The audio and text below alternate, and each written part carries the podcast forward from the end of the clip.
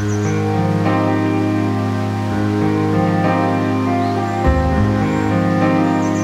の番組は世の中にあることやものを毎回ピックアップしその歴史や概要とともにごくパーソナルなレビューを紹介します。今回は指定野菜についてレビューしていきます。私がこうです。私がオツです。お願いします。お願いします。私こうから指定野菜をレビューしていきます。指定野菜って何？指定された野菜？なんでしょうね。見ていきますよ、はい。最近 最近野菜食べましたか？なんか。野菜は食べましたよ。ああ。と記憶をたどってそれが具体的に何の野菜か聞いてもいいかな、レタスでしょ？はいはいはい。レタスね。トトマトでしょ？いいですね。レタストマトはい。あとなんだろうなまあその他もろもろ。うーん。なるほどね。レタストマト、うん。いい野菜ですね。ちなみにこの2つは指定野菜です。あそうなんですね。うん。じゃあ一体指定野菜とは何なのか見ていきます。お願いします。じゃあまず概要ですけれども指定野菜とは全国的に流通し特に消費が多い重要な野菜として農林水産省が指定しているものです。これかなり今回ドメスティックなトピックですね。あのなるほ農林水産省が指定した野菜が指定野菜ってことでど、あのこの単語日本の外では全く通じないですかなりドメスティックなトピックですね。うん、うんうん。うん。ということで、まあ、国が定めている野菜なんですけれども何のために指定するのかとかそのバックグラウンドで今から見ていきます、お願いします。えー1966年昭和41年に野菜生産出荷安定法が交付施行されましたなんか可愛いね。かわいいですか？うん。え っと法令の名前が可愛かった？そう。野菜生産出荷安定法ね。可愛いね。かわ いいですか？可愛い。これは通称野菜法と言われています。可愛いね。かかわいいですか？可愛い。ああよかった。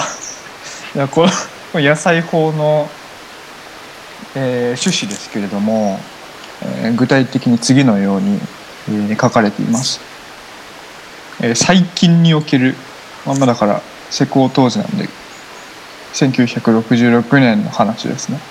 うん。最近における国民所得の増大に伴う国民の食生活の向上により野菜に対する需要は増大を続けているが野菜生産の現状は天候に支配されるところが大きい上その生産及び出荷の体制が必ずしも十分整備されていない等のため、えー国民消費生活の安定の上からも困難な問題を生ずるに至っている。というわけです。えーかいつまむと、えー国民所得の増大によって野菜に対する需要は増大している。でその一方で生産出荷の体制が十分整備されていないっていうことですね。でこの、えー背景を受けて、えー趣旨では続いてこう記されています。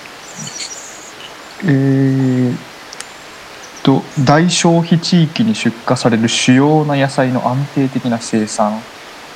と計画的な出荷を行い得る集団産地の育成を図るとともに、えー価格の著しい低落に対処するための措置を講ずることとしたということでしてこう増大する需要需要にえー応えうるため応えうる生産体制を整えようということですね。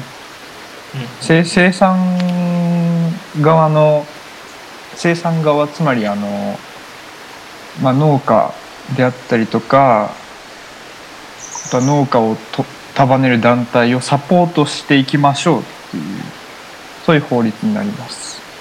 はいそれでサポートをこうするために特にこの野菜を重要だよねって指定してでそれに携わる、えー供給体制を整えていくわけですけれどもそのために特定の野菜を、ね、指定しなければいけないんですよ。うんうん。それが指定野菜ですね、うんなるほどね。えー供給体制を整備する対象となる野菜ですけれどもうん。法令の中では消費量が多くまたは多くなることが見込まれる野菜とされていますね。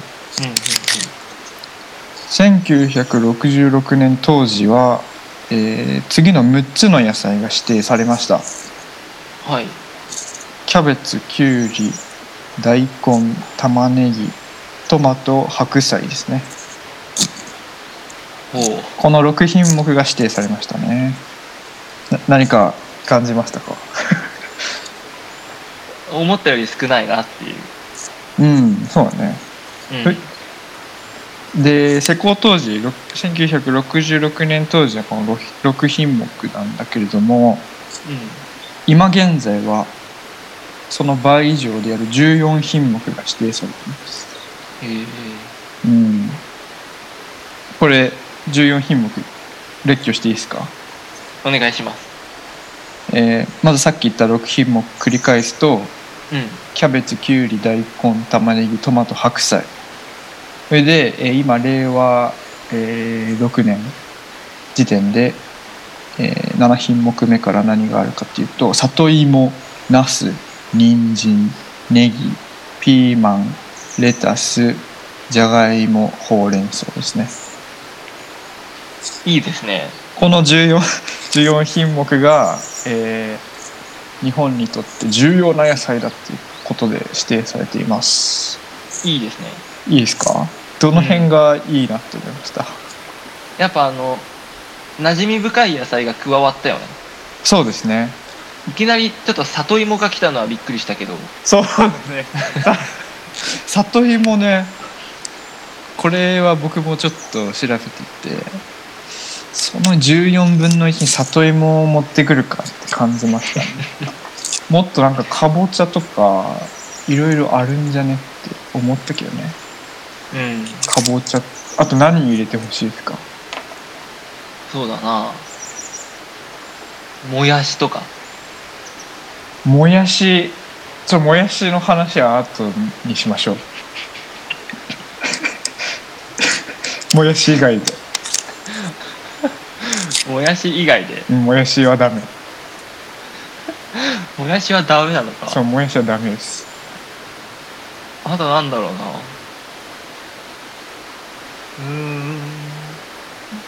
レンコンとかどうですか？レンコンか。ちょっとしっくりこないな。ええしっくりこない。あごぼうとか。ーあごぼういいですね。あーごぼうもねあったかい。い生姜とか。生姜もそっか。生姜も。うん生姜もあったらいいよね。うん。ということでねあの指定されてる野菜もあれば指定されてない野菜もあるんですね。うんうん。はい。でね指定されると指定することによってどういうふうに供給体制を整えることができるのか。そのからくりをちょっと見ていきますね。はい。で指定野菜っていうのがあるのと同じように、えー指定産地っていうのがねまたあるんです。指定産地。うん、これ何かっていうと、えー指定野菜の安定した出荷を図るため集団産地の形成が必要と認められる場合野菜指定産地っていうのを農林水産省はまた指定できます。これどういうことかっていうと例えば、えーまあ、千葉県のこの一帯の地域は、えー、株あ株はちょっとややめとくか。うんトマトトマトを生産していますねってなったらうん。あじゃあこの地域はトマトの指定産地にしますっていうふうにできるのね。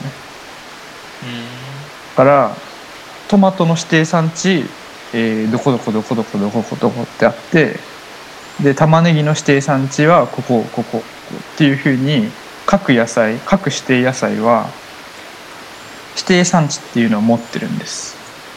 うん。これで伝わりましたかね？はい。ああはい。これで指定野菜と指定産地があるねうんえー各指定さ指定野菜はそれぞれ、えー指定産地っていうのを持っているんですね。でね指定野菜についての生産者補給金の交付っていう、えー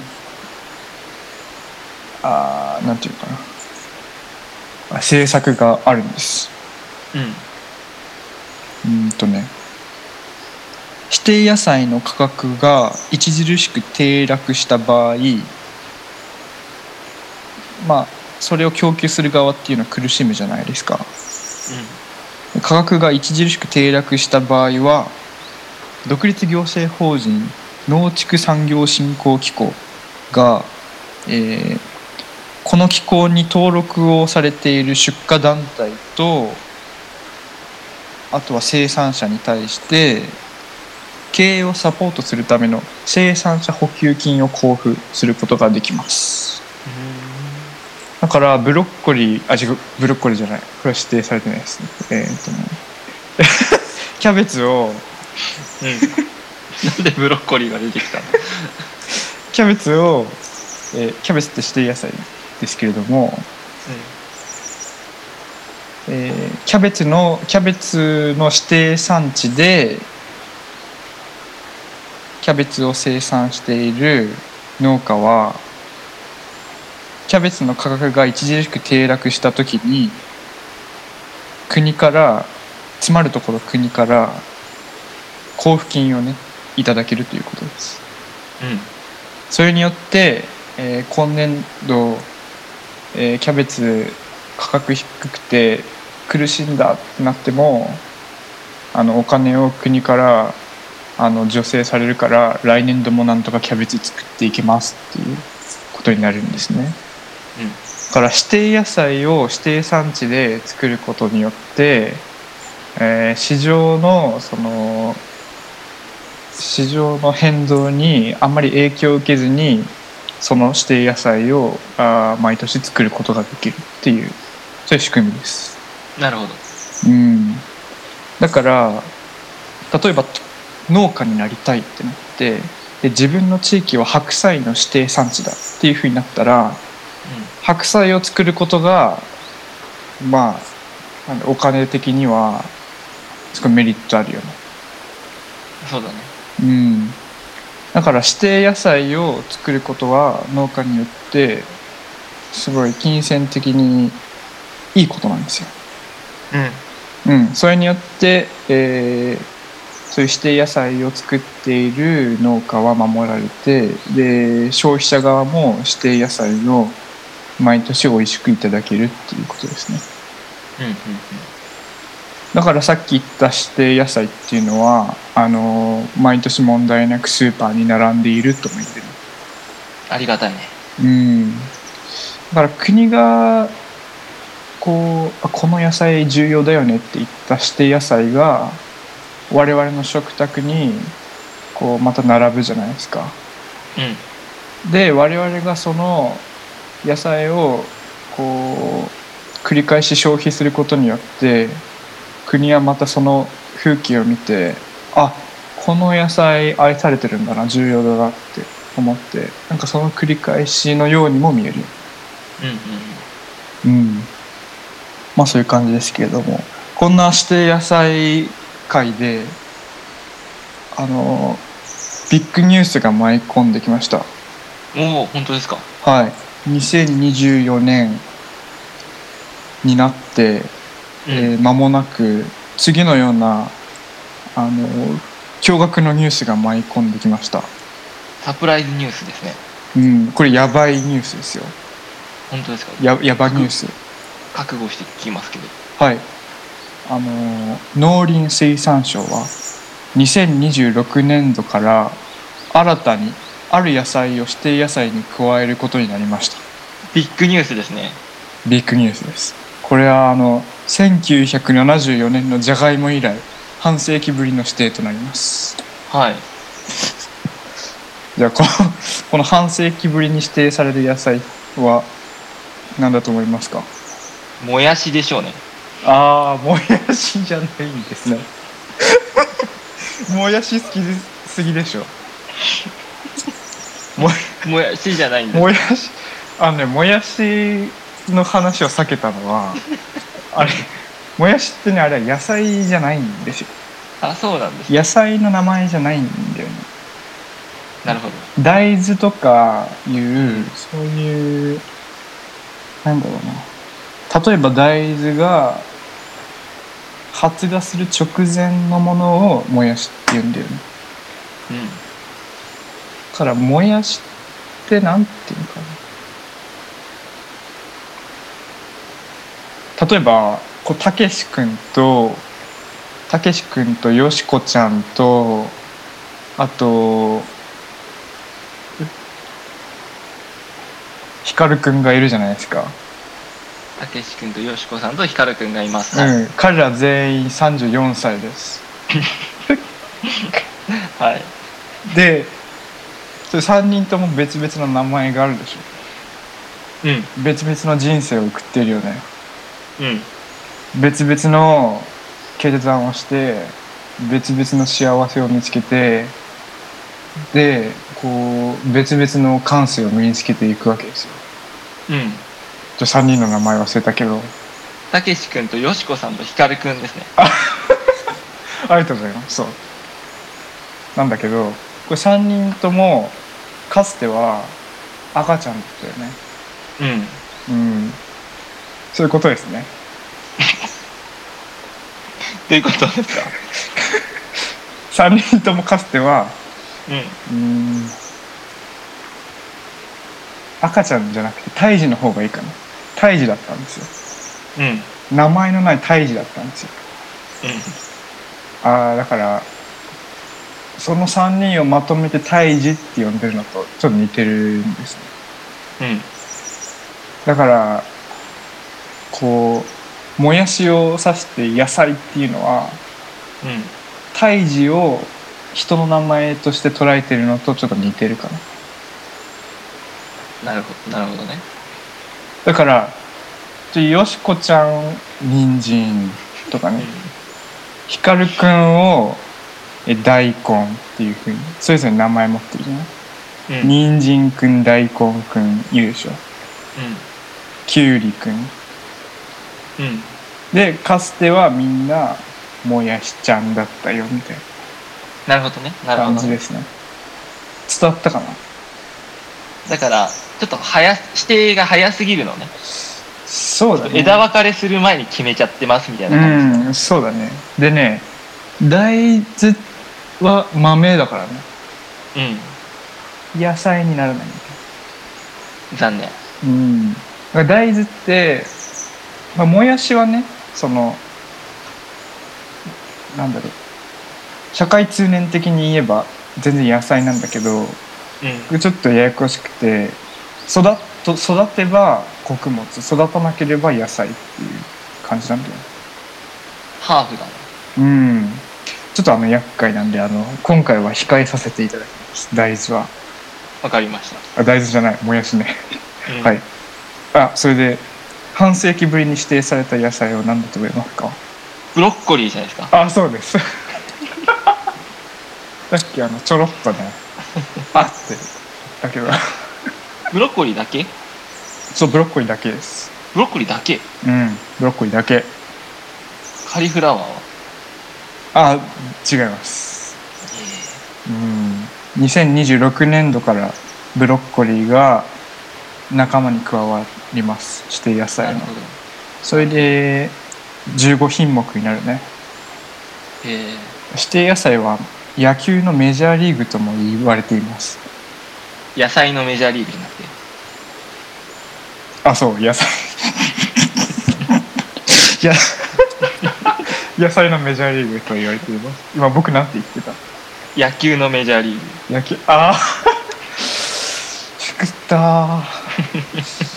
今ここうわー。まあいっか。はい。ちなみに野菜のマイナーリーグもあるんですよつまり指定野菜の予備軍みたいなのがあるんですよ。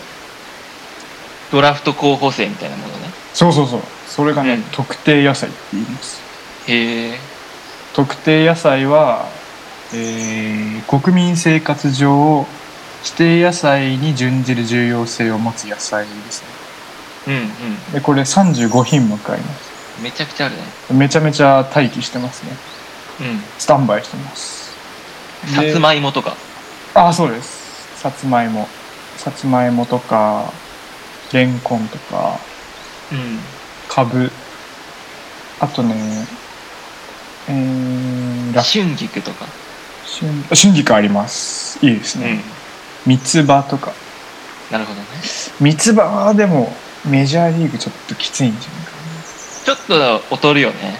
ちょっと見劣りするよね。見劣りするよねちょっうんとあの、特定の技能に偏ってる感じがするよね。彼は、うん。うん、足が速いだけみたいなそういう感じ。あとね果実的野菜っていうものもあって例えばスイカとか。うん。あしなんだろう社会通念的には果物だけれどもその学問的な割り振りでは野菜に該当するものね。スイカとか。いちごとか。あそうそうそう。いちごメロンもうん。あの特定野菜になってそれメジャー入うメジャー入ってもいいよね。るいいねいちごとかね。いちごなんてねめちゃくちゃ消費されてると思うし。スターだよスター。いいんじゃないですか？うん時間の問題ですかね。ブロッコリーよりいちごだと思うけどな あそう？ブロッコリー結構消費ブロッコリーが指定された背景はやっぱりブロッコリーの消費量がこう年々増してるっていうことなんですよ。増してるからなのか。あそうそうそう。じゃあいちごは確かにそんなに増えてないかもね。うーんそうかな。うんえー、っと平成ブロッコリーはねうー平成20年の時点では、えー消費量が19.2万トンだったんだけれどもうん。平成30年は22.9万トンだから3万トンが約3万3.7万トンがえー10年間の間で増大したね、うん。まあ、人口減ってるのを踏まえれば1人当たりのブロッコリー消費をだいぶ増してるよね。そうだね。うん。そうですね。えーブロッコリーはね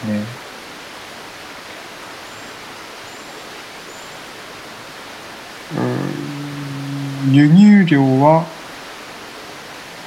減ってるんだ。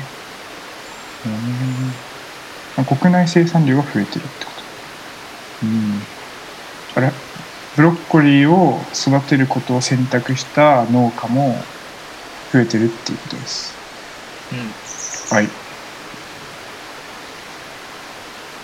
アメリカやメキシコが主な輸入源みたいですね。ええブロッコリーは。もうブロッコリーの話いいですかじゃあ。うん。もう飽きたブロッコリーは。ちょ十分かな。すいません。じゃあ指定野菜の影響力をちょっと見ますけど。はい。野菜全体のうち指定野菜はね出荷量の約8割を占めています。すごいねそう。で購入量の約7割を占めています。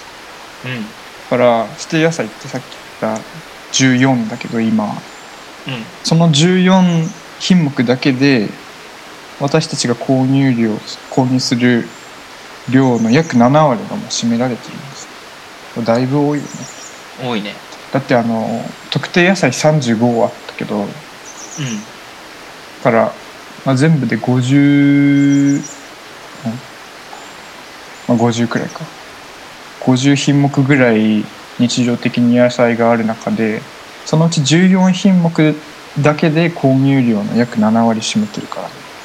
だいぶやっぱり生活というか、まあ、食卓のね中心を担っていますよね指定野菜が。そうだね。でじゃあこの14品目ある指定野菜の中でちょっと順位をつけていきたいと思います。はい。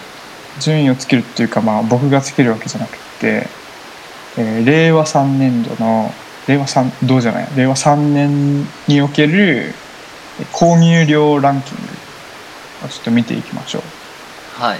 購入量はねこれ単位はグラムですね。なるほど。うん、だから重い野菜の方がまあこれ上位行きやすい気はするね。うん。じゃあちょっと最下位から見ますか。はい。最下位何だと思いますか？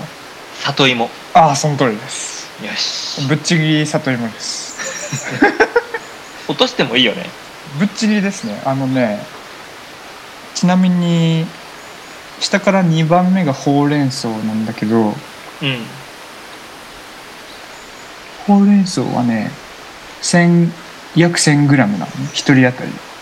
一人当たり1000グラム。令和3年は1人当たり、えー、1000g のほうれん草を買いましたってことね。うん。うん里芋はねえー、1人当たり 489g ですね。だからほうれん草の2倍もいかない。あ違う2分の1にも届いてないね。うんうんあのグラムでこれ3桁なの里芋だけです。うん。かわいかわいそうだね。食べないよねあんまり。あんまりね。あの里芋を一回調理しようとしたことあるんだけどね。うん。いかんせん皮むきづらいわ。あああれはなんだろうね。食べてもらおうとしてないね 彼らは、なるほどね。うん、トマトとかはその点すごいなんだろう。フレンドリーだよね。そうヒューマンフレンドリーでもうかじりついてどうぞっていう感じだし、で茹でる必要も焼く必要も別にないから。うん。うん素晴らしいですねトマトはね。そのランキング点見よう里芋あはい。じゃあ最下位とブービー賞を見たんでうん次は上から3つ見ますか？はい。えー、1位じゃあ当ててみますか？じゃあこうさん。あ大津さん。はい。じゃあはい、あ回答権ははい、2回かな。回答権は2回？あ今1位を当てようとしてる。そう。ああじゃあいいよ2回。ちょっともう1回言おっか。じゃあ指定野菜。14個。じゃあもう一回一応言おう。言うよ。うん。ちょ覚えられそう大丈夫？目星はつけるから。はい。えー、キャベツうん。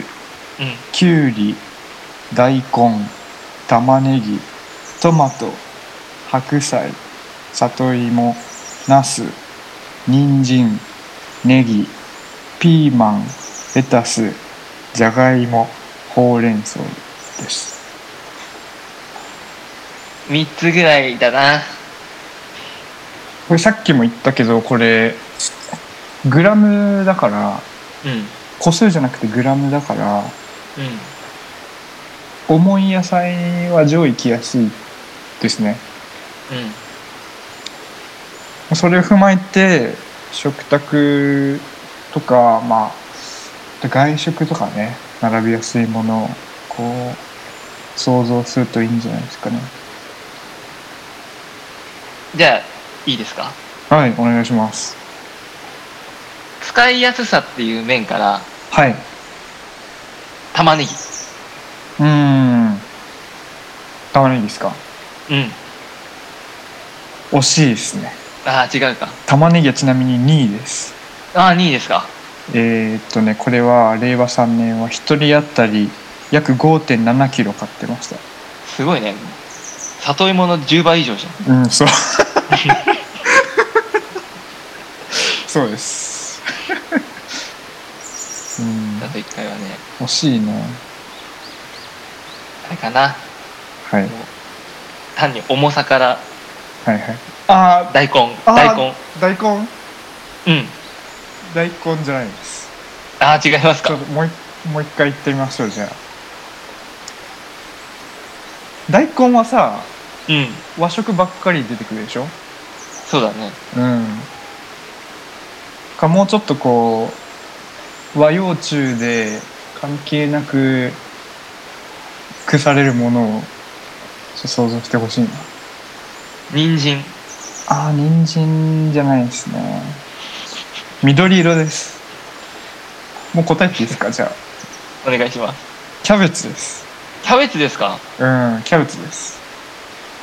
ええー。ー、っとね2位の玉ねぎは5 7キロだったけれども、うんキャベツは6 4キロですね。えー、多いですよね。あんまキャベツ食べるイメージないけどな。キャベツの千切りとかねめちゃくちゃ売ってるよね。うん。うん。あと外食で出てくるサラダとかも結構キャベツ入ってるじゃん。うん。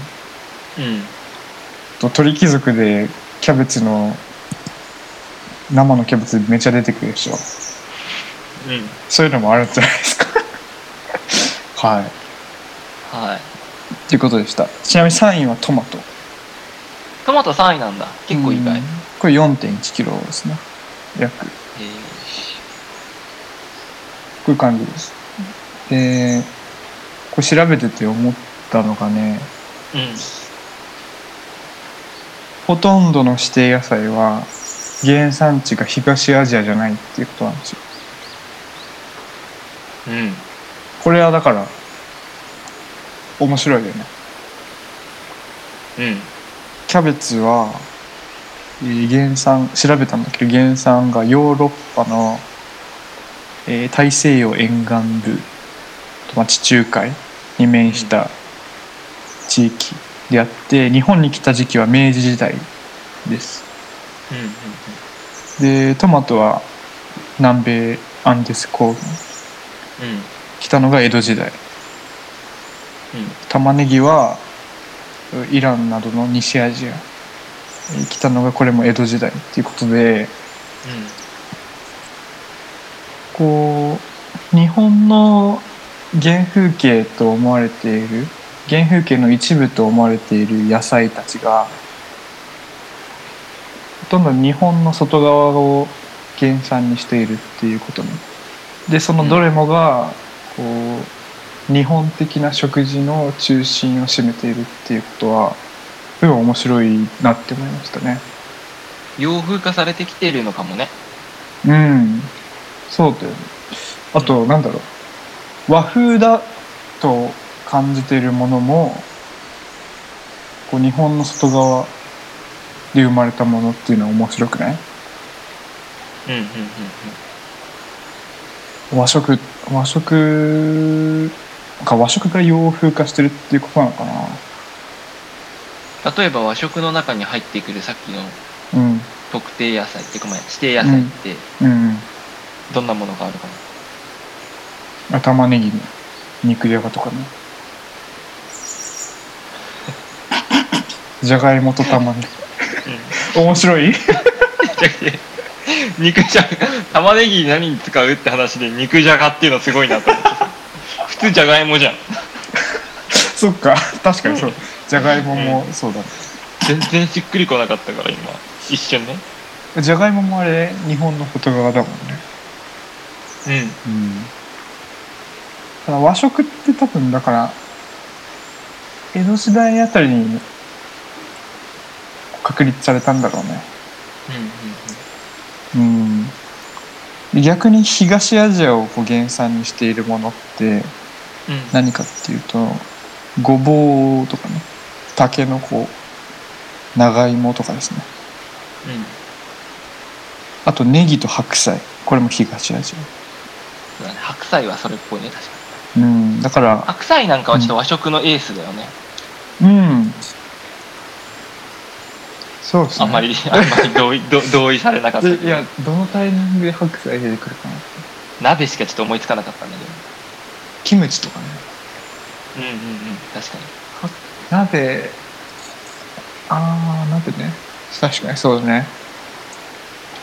豚肉と一緒にミルフィーユにしたりとかね。うん。お面白い？いやだって和食の和食の話してんのにミルフィーユって言うから、あそっか。うん、鍋ね体を温めるでおなじみ鍋ね。うん。あと大豆ちょこれ野菜とはもう全然違うけどやっぱり大豆と米は東アジアを代表する農産物だということですね。うん野菜指定野菜のほとんどが、えー文化的交流で、えー日本に入ってきたものだっていうそういうことでした。はい。はい。面白いですね。うん。面白いです、うん。野菜は最近何か食べましたか？いやレタスとかレタスとか。トマトとか。おおうん、指定されてるね。うん、一番最初に言ったのと同じだけどね。指定されて。る 僕は最近ほうれん草とか。ねうん。ブロッコリーを食べました。あいいですね。とうん。これから指定されるぞっていうことで、海苔に乗ってる野菜だね、うん、今一番そう波来てます？よ多分スーパーとかで見るブロッコリーとかもワクワクしてんじゃないかな。うん。俺の時代来た。そう。は早く食べてくれって。うん。今度注目して見てみますよ。はい。で今回こう農産についてねいろいろ調べてみて。うん。ここれまであまり取り上げてないトピックだったっていうのもありいろんな気づきもありました。例えばやっぱり工業製品と違って自然を相手にしてるじゃないですか。うん。でやっぱり自然には抗えないなっていう感じだねうん。例えば指定野菜がこう経済的になサポートが多いからって言って特定のある指定野菜だけを栽培し続けることって非常に危険なんですよ。あの農家の間ではこれは有名というかよく知られた知識みたいだけど連作障害っていうのがあるんだって。うん。連作っていうのは連続してある野菜を作り続けることねうん連作することによって、えーそこの土壌のね質が著しく低下ししていくこと。これを連作障害っていうことであの肥沃じゃなくなっていくっていうことで。うん。だから連作障害を避けるために輪作っていうね、えーなんていうのかな、まあ、ネギうん。ちょっと具体的には分かんないけどきゅうりの次トマトを作る。トマトの次ピーマン作る。でピーマン作ったらもう一回きゅうりを作るっていうそのサークル？サイクルね。うん。複数の野菜をこうあるサイクルに乗っかって作っていく輪作っていうのがいいみたいです。うん。うん。これはなんだろう。人類のこう蓄積された知恵だよね。全然全然知りませんでした。私は。ちょっとムキになってたね。全然知りませんでした。野菜とかいろいろ食べてるのに。こう罪悪感を覚えましたね。よかったね。罪悪感を逆にうん。覚えられてね、ありがたくいたありがたくいただけるじゃん、うんそうだね。ありがたくいただけるよね。うん。土とかさなんかやっぱり電卓を叩いて予測できる相手じゃないよね。うん。うん。だからこうなんか僕が普段オフィスっていう環境で働いてることに後ろめたさを感じてきたね。そこまで。もう僕はだから予測できる未来しか予測できないんだね。うん。そう思いませんか？あの自然を相手にするのがすごく難しいっていうのはあの本当に同意しますね。うん。なんかなんだろう新書とかで議論の対象になるトピックってやっぱり電卓で予測できる事象に限られてるんじゃないかな。うんうんから農業みたいなこう人知では至れないものってやはり議論の対象にならずこう蓄積された集合値にこう頼っていてでそれぞれのこう農家がまたそこの集合値に新たな知見を加えていくっていうことでこうアンサングヒーローっていうのかな。こう名前のない貢献者。名前の覚えられてない貢献者がたくさんいることによってその集合値は支えられているようにうん。素敵だなと思いました。そういうのをなんかうん。データベース化してさうん。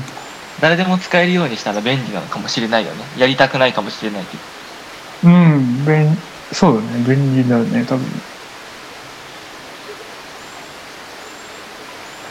はい。あちょっとどどういう工程がいいかなっていうのを想像したんだけど、うん。うん、日本に限って言えば農協っていう、えー団体がね、えー各地方にいて、えー農業をするために必要な器具とかをね確か貸し出したりしてるんですよ。うん。だからこう今農業を民営化するっていうのが非常に難しいらしいですね。ちょっとまだあまり調べてられてないのでこれからキャッチアップしていきたいところです。うん私もそう思いました。はい指定野菜は指定されてる野菜を我々は食べていると。うん。指定やされてる野菜を我々は頻繁に食べると。で頻繁に我々が指定野菜を食べていることによって指定野菜の重要性がより増していく。うん。それで指定野菜の価値がまた上がり指定野菜はどんどん生産されていく。でこのサイクルが生まれているじゃないですか。うん。だからここにこうなんか新しく野菜がこれまで馴染みのなかった野菜がスーパーに並ぶことってこれからほとんどないんじゃないですか。確かに。江戸時代にはトマトや玉ねぎがやってきてそれがちょっとずつね大衆化したけどそういう何か見たことのない野菜が大衆化していくっていうことが今の市場原理とこの法律の下ではなかなか難しいんじゃないかなとも感じましたね。なるほどね例えば木村拓哉のようなインフルエンサーがこうね僕らの見たことのない野菜をこう YouTube とかで発表してうん。うんめちゃめちゃうまいぜって言えばそれが何十年後かに指定野菜になってもおかしくないけどね。もうでもそれ以外はちょっと思いつかないな。どう思いますか？パクチーとかさうん、ちょっと市民権得てきてるじゃん。あそうですね。うん。ちょっとずつ。はいはいはい。だからちょっとずつはあるのかもしれないけどでも指定されるまではいかないかもね。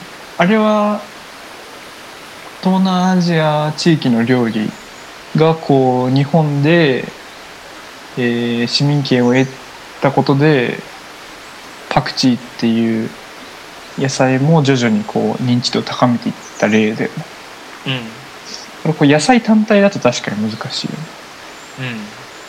うん。なんかある地域の食文化が日本に入ってこなければでそれに人気の火がつかなければこう新しい野菜に触れる機会っていうのはもうないのかなじゃあ。それそれこそ生で食べるような野菜単体として来るっていうのはなかなかうん。難しいよね。そうだね。野菜単体で食べれるものってトマトぐらいだよね。キャベツ。あキャベツか。ああじゃがいも。大根。きゅうり。あ結構あるか。調理しないでこう食べれるのはトマトぐらいじゃない？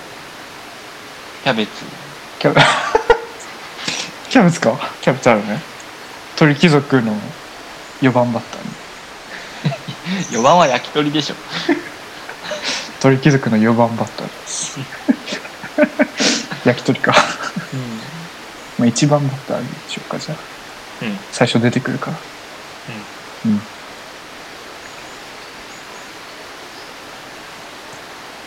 じゃあこんな感じですかね。そうですね。はい。じゃあ皆さんもねえーブロッコリーこれからのブロッコリーに活目せよということで終わりにしたいと思います。はいありがとうございました。ありがとうございました。